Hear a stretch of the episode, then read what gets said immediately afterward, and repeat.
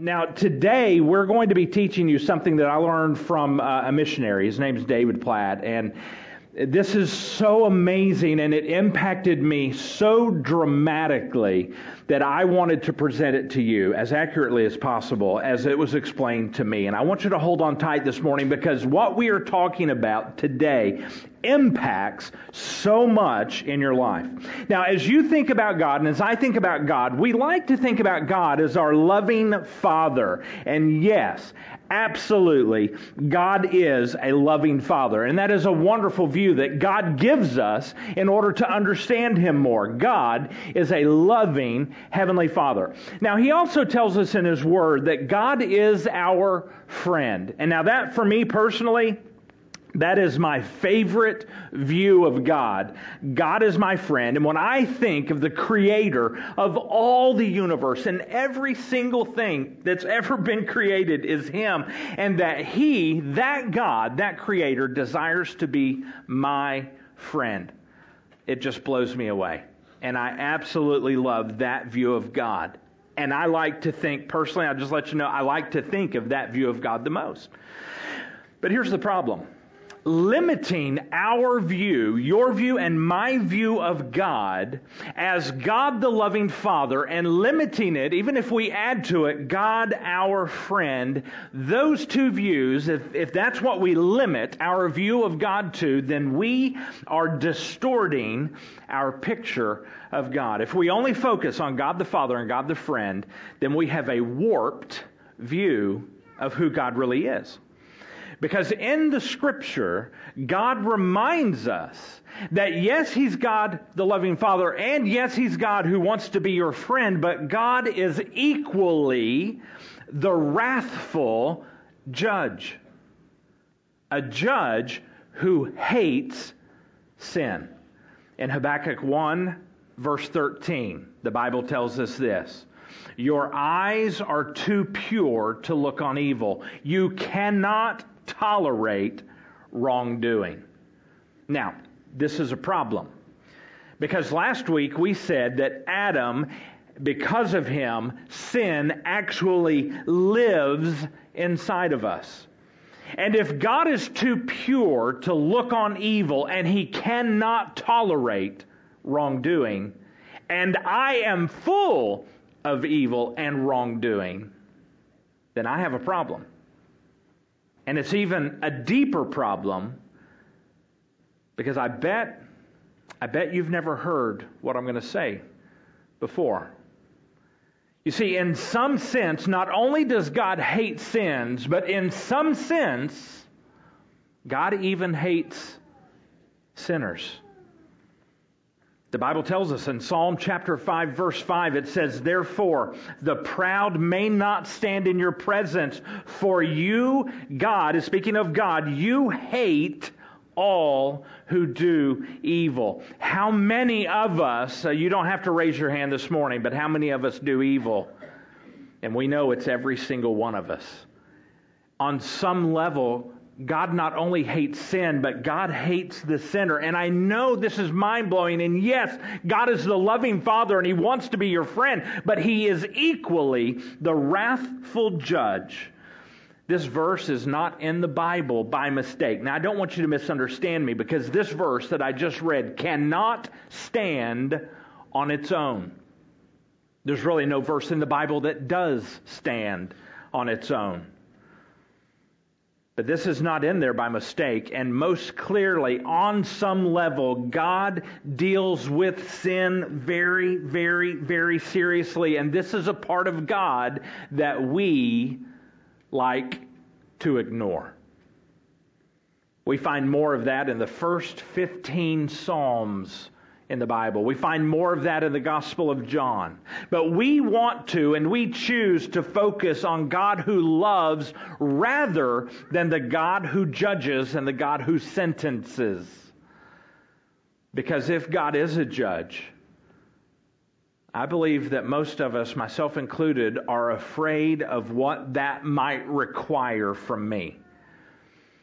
Because if God is judge, it demands a greater awe. If God is judge, it demands more worship than I am ready to give him so many times. And the truth is, the truth is, our hearts are not seeking God with everything inside of us. Instead, the Bible tells us actually that our hearts are set against God.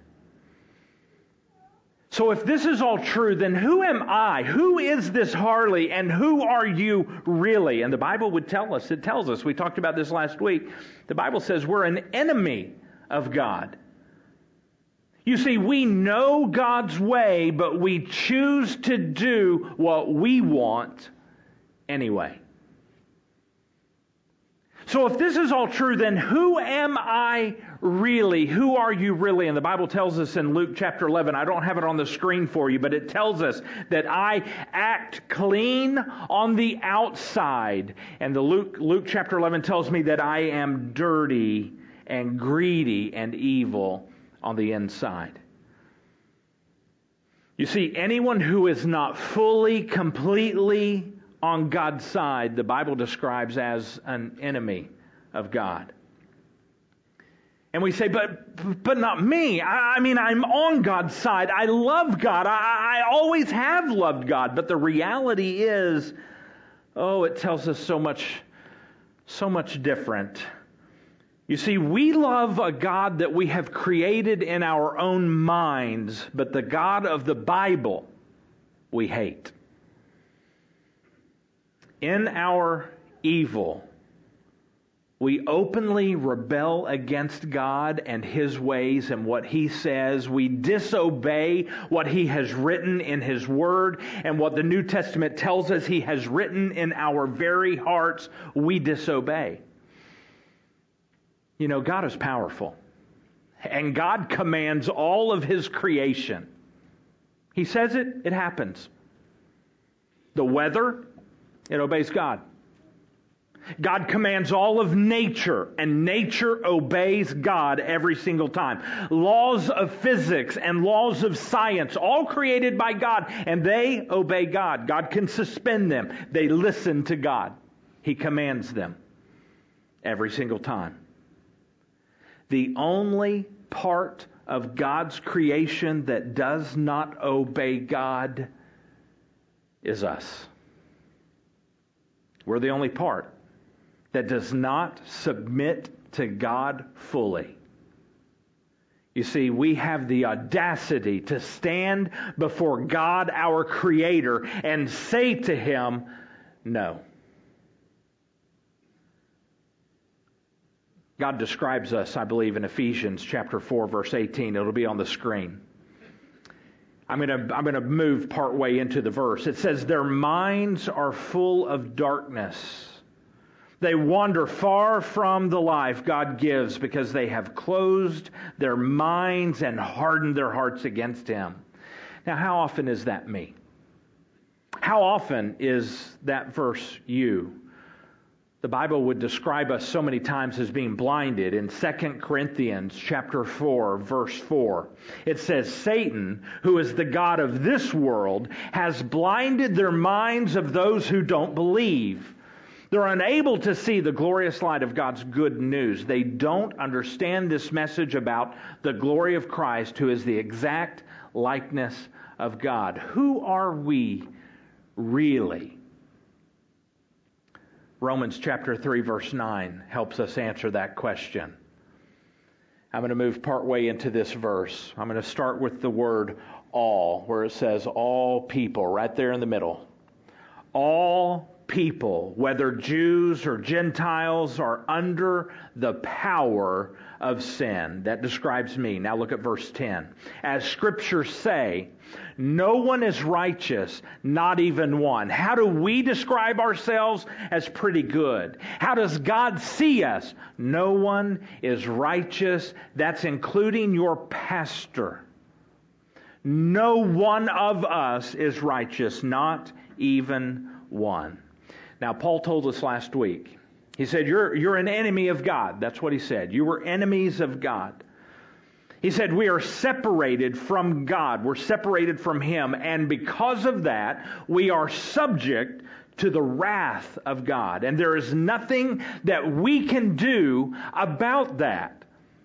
Because we have sin, we're enemies of God, we're separated from God, and we are subject to God's wrath. Who? God, the God that hates sin. And we are subject to his wrath because we've sinned. You know, Paul goes on to describe that we are also slaves of sin. We're going to talk more about that in some weeks to come. Paul says we are, we are captive, held captive by evil. You see, no one that is a slave can set themselves free. They just can't do it. No blind man can make himself see. It can't happen. No dead man can cause himself to rise up out of the grave and walk again and live again. No, no, that can't happen. No one likes the way that they look as they read the gospel because the gospel makes us look at ourselves the way we really are as sinners. So we ignore that gospel, and instead, in America, we have a tendency to focus instead on self improvement. Because we can convince ourselves that God is actually there to make my life better and to improve me. So we choose to believe this. We choose to believe that we just need to take a certain step, follow a certain order, make, uh, follow a certain plan, check off certain boxes. We diagnose ourselves and we work then to fix ourselves while giving God an hour on Sunday to do the best that He can with that hour. All of this works so nicely and so neatly in a self centered, self governed, self righteous American world that we live in. You see, most Americans already believe that individually we are mostly good. We're mostly good, and we do occasionally some bad things, but overall, we're pretty good. So, all we need to do is to add some kind of superstitious prayer or something that will connect us with God and maybe increase our church attendance, maybe obey a few verses out of the Bible, just the ones that we really like and that we think we'll be able to do. And then we are good to go. That's the way we feel in America. And this adds up to what we can call a modern gospel, or a better word is a false gospel. It is not the real deal.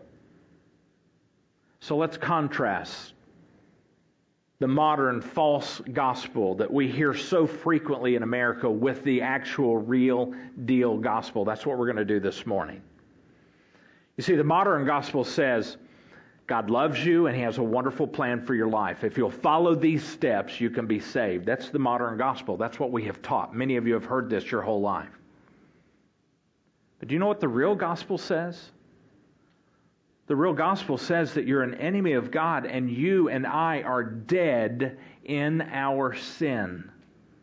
And in our current state of rebellion, we can't even sense the need for a new life, much less begin to create it because we are blinded by thinking we're pretty good and we just need to do a little better in our current state of rebellion, the reality is this we can't even see that we are dependent upon God to do something for us that we cannot do. After all, we have done so much and accomplished so much. You see, the modern gospel, the false gospel, it is so popular. I mean, it'll sell a book and it'll get you a lot of likes on Facebook, and, and it'll get people to listen to you on TV. And it will keep you in a self improvement plan. But the real gospel is the one that saves souls and connects them to Jesus eternally.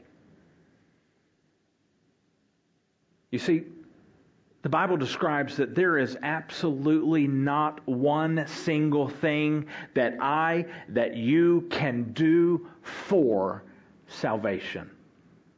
We cannot manufacture it. We can't even do anything, get this, we can't even do anything to get it started. The Bible says that God has to open our eyes so that we can see the need. And God has to set us free. And God must overcome the evil inside of us. And only God can appease His wrath. We cannot do any of it. So, He has come to us. If you're beginning to understand this, then you are getting closer to the beauty, the absolute beauty of the real gospel. So, what do we need to do? Or better yet, who do we need? You see, maybe you're doing the best that you can. And maybe you are working to feel closer to God.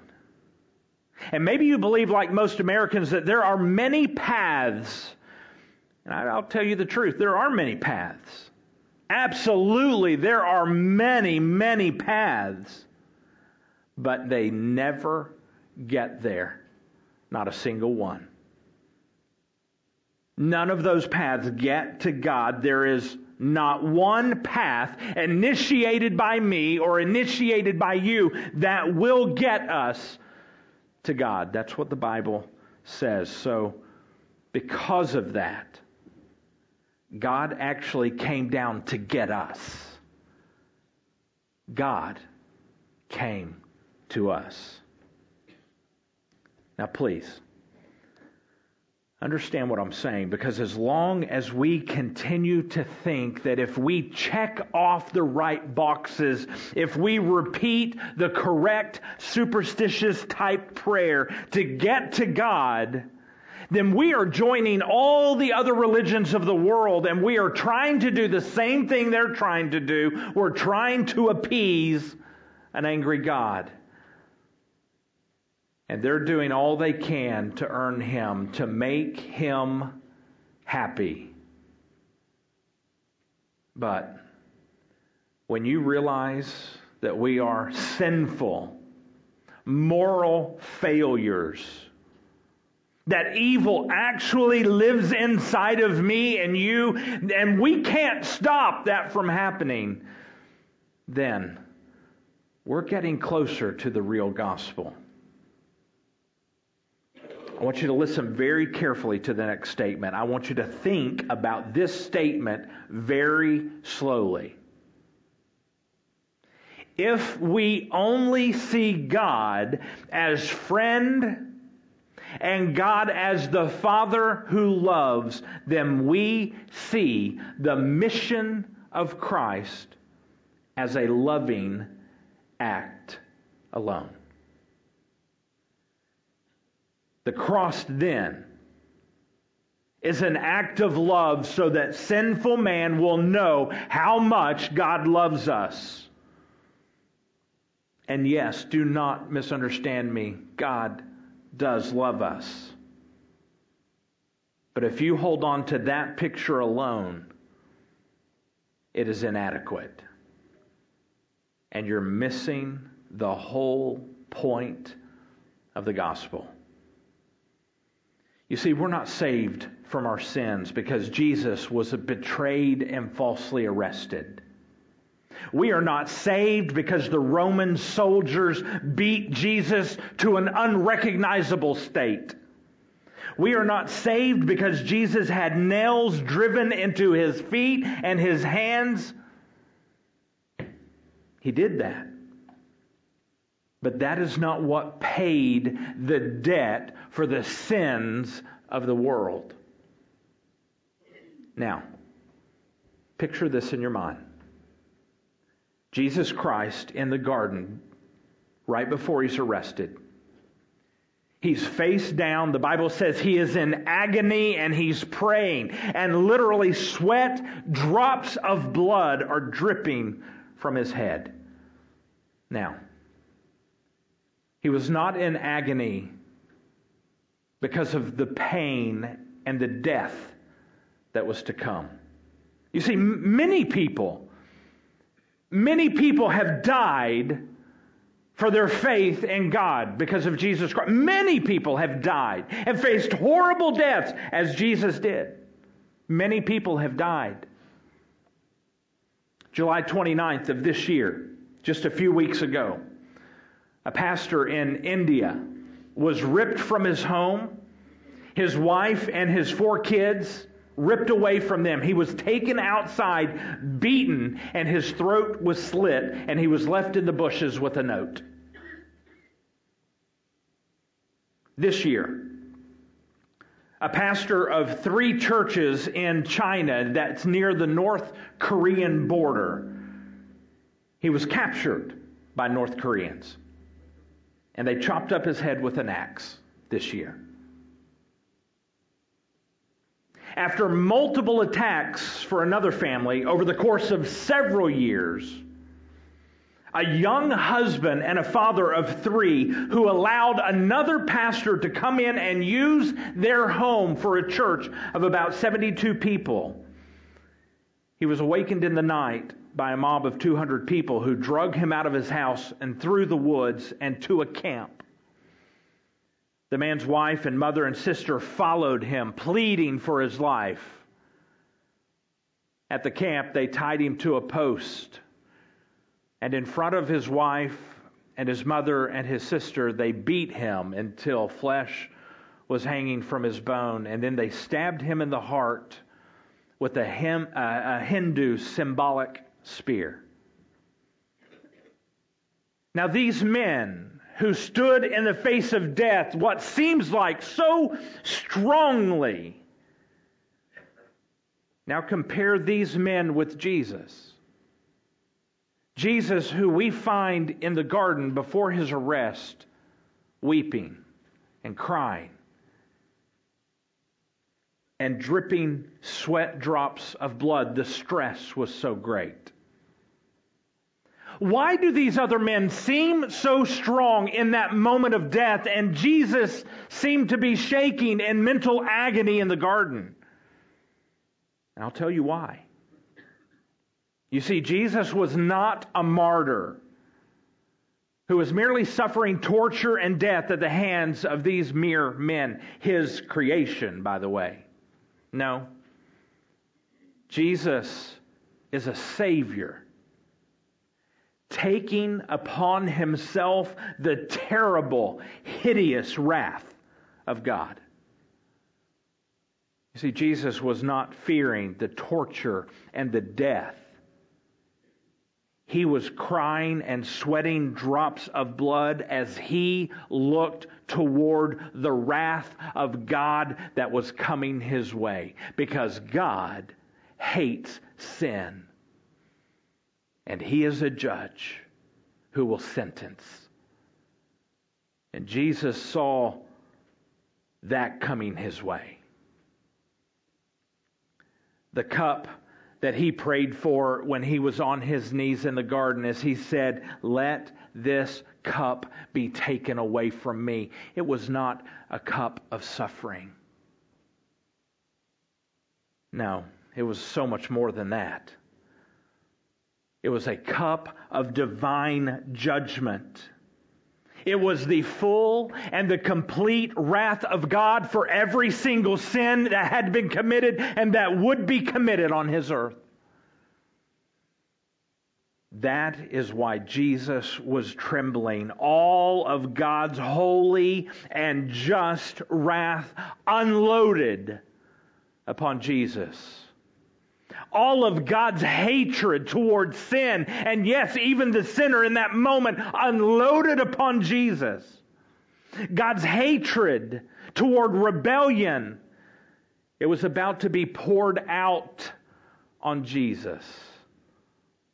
You see, the real gospel is not about nails and not about torture, but it is about God's wrath for my sin, your sin.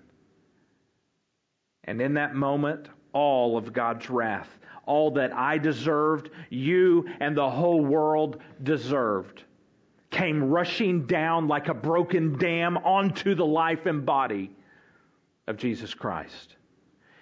And in that moment, for the first time, God turned his back on Christ, on Jesus, on God himself. He could not stand to see Jesus defiled by the sins of the world.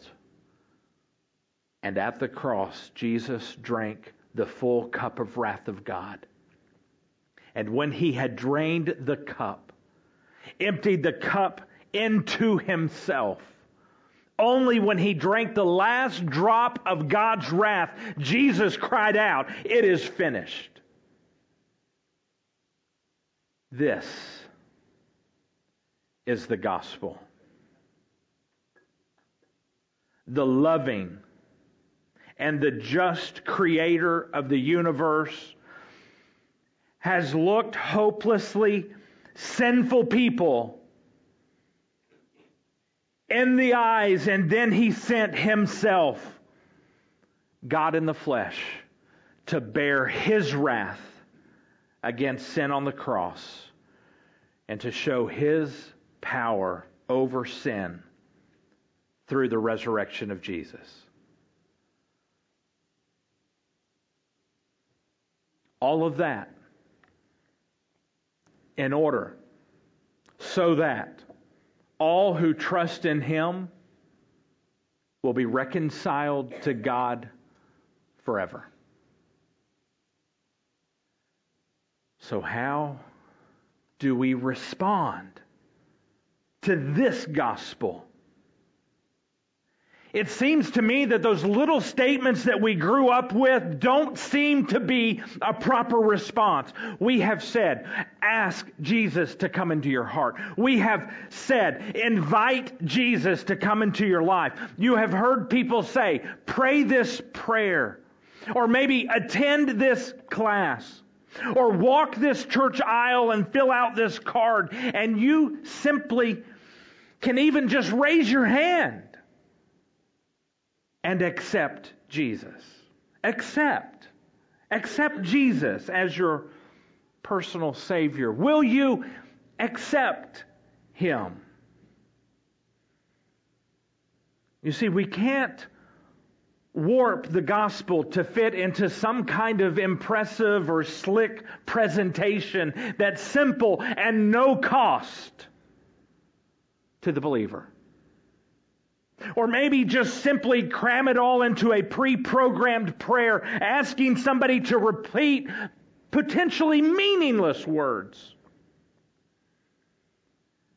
Many of these things we grew up with are no longer seeming appropriate as a response to the real gospel. Do you realize that none, absolutely none of these man made phrases are actually even in the Bible? None of them.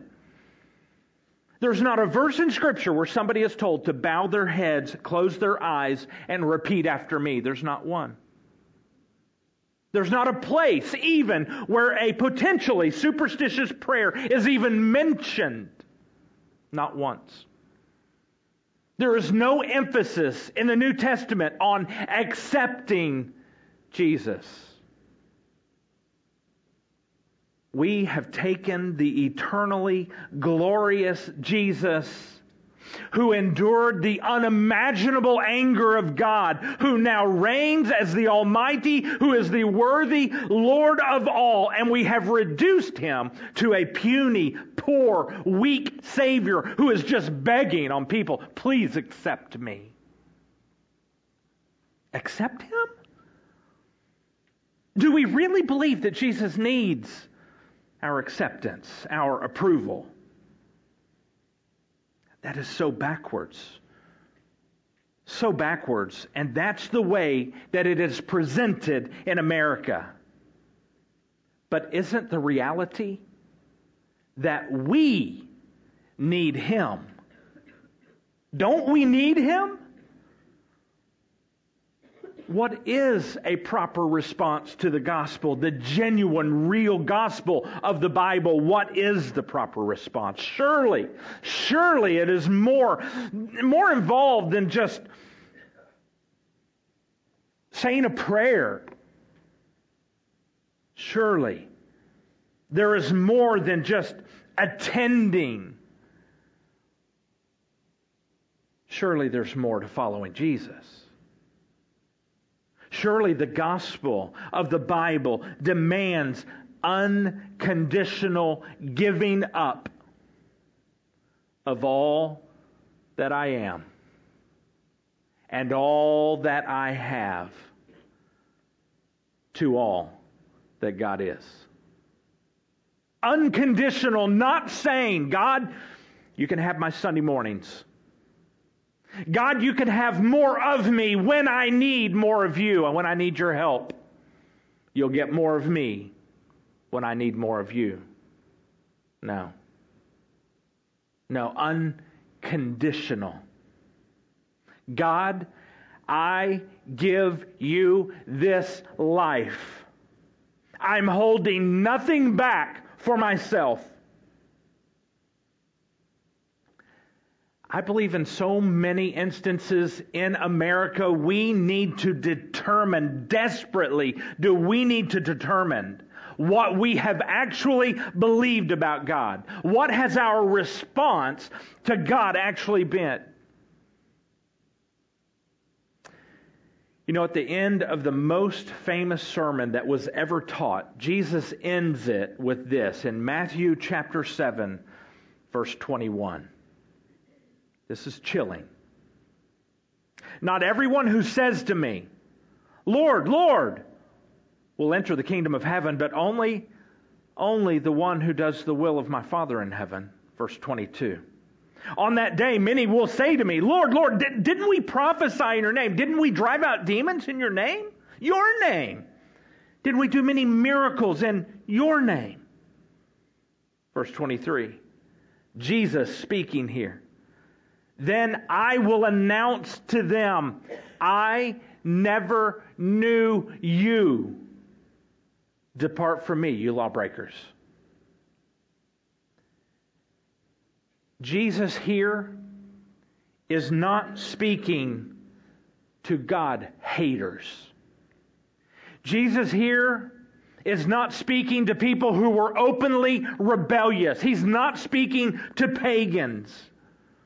Jesus is talking to devoutly religious people, and some of them had fooled themselves into thinking that they were on the narrow path to heaven. And Jesus is saying, No, no, no, no, no, no, no, no.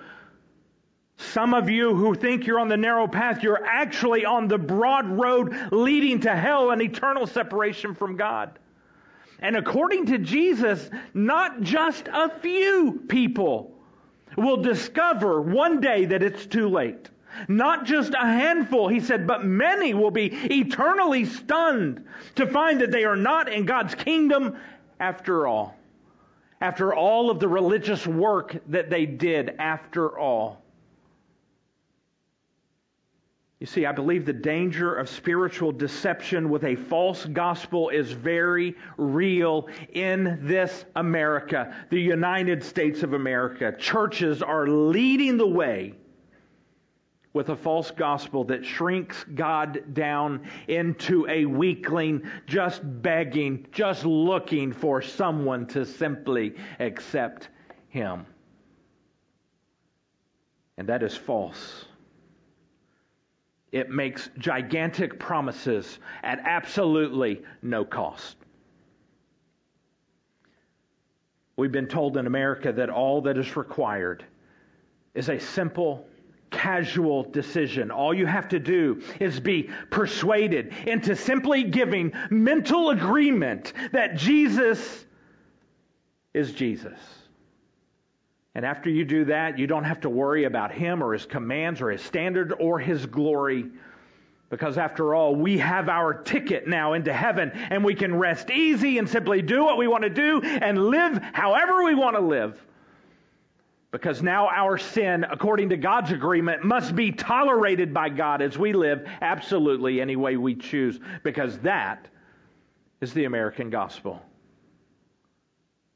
And no wonder that crowds flock to that fire insurance that costs nothing but promises everything. You see, the real gospel calls for, demands a much different response. A response from us that leads us to choose a much different path, a smaller path, a smaller road. And God tells us that it will not be a crowded road.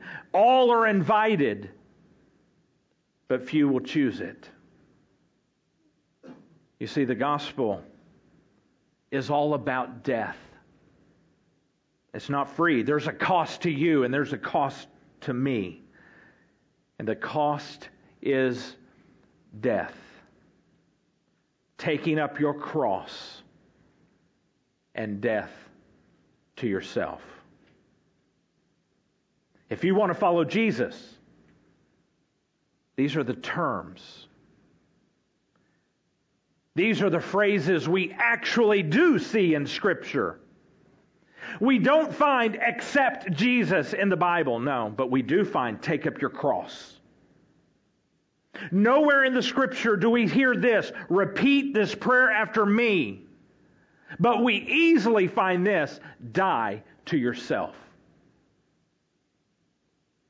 Not in one single place will you read the words walk down this aisle. But throughout the Bible, you will find God saying, Walk the way I walk. Follow me, Jesus says. Not check this box, no. You'll be told instead to turn from your sins. Stop going the same direction. Turn around. Run away from those sins.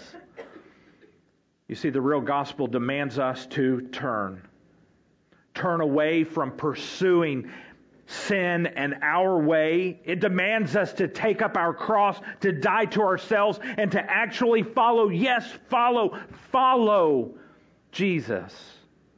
Not just on Sunday mornings, but every day, moment by moment. These are the terms and phrases that we actually see in the Bible. When we see the gospel in God's Word, in the Scriptures, we must be disturbed deep inside.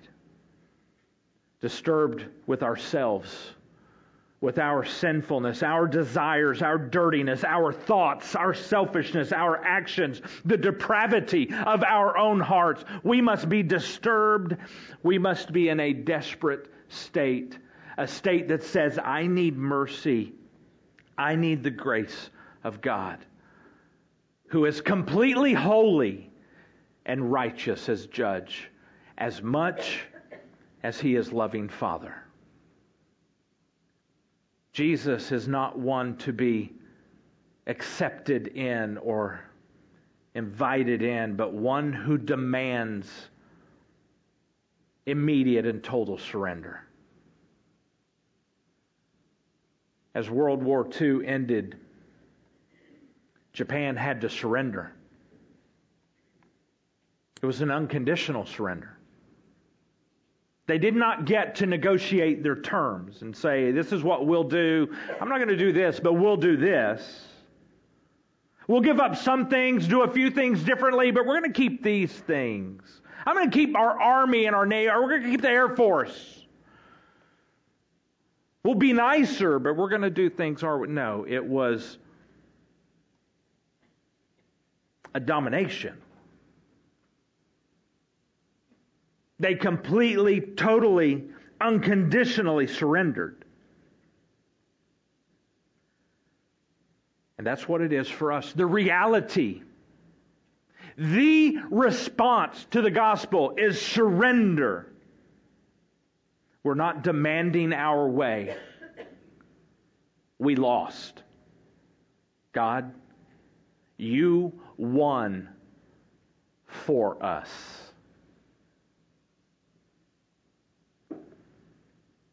And that is what surrendering to Jesus is. And that is what the real gospel demands unconditional surrender to Jesus. Now, listen closely. We are not talking about earning your way to God through a deep seated obedience, nor keeping your place with God through extreme obedience. That's not what we're talking about because that is impossible.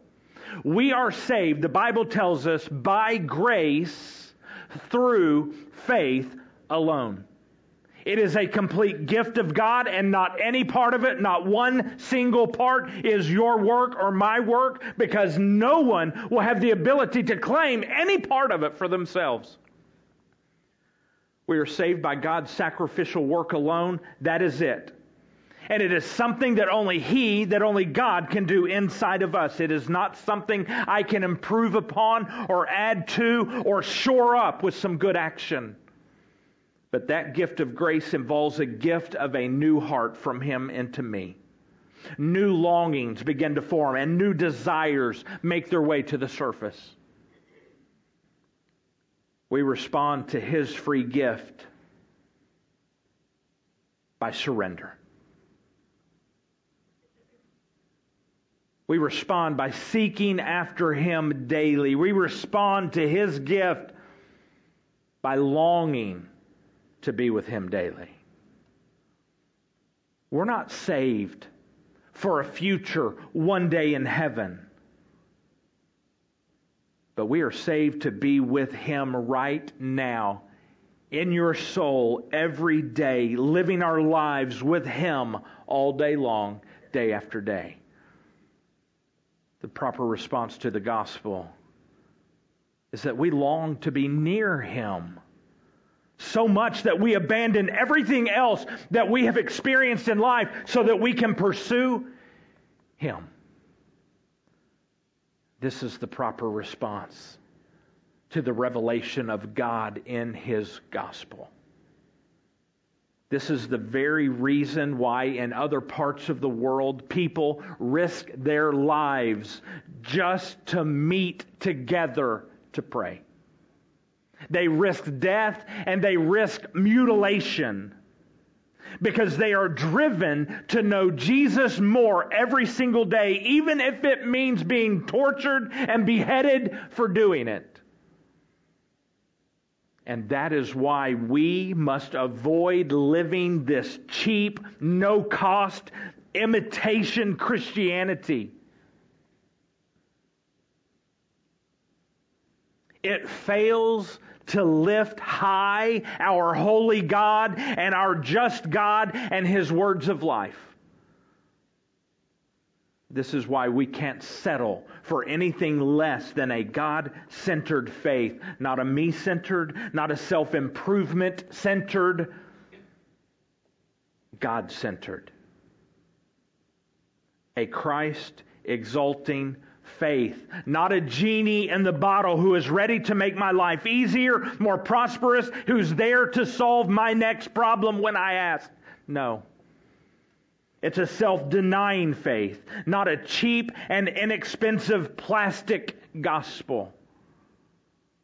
And I ask this God, would you give us an insatiable desire to follow you, to listen to you, to pursue you? And I pray this for Stuttgart Harvest Church. I pray for this for the churches across America. I pray this because we have replaced a true, genuine, real gospel with an American cheap imitation, mass produced, cheap, no count gospel.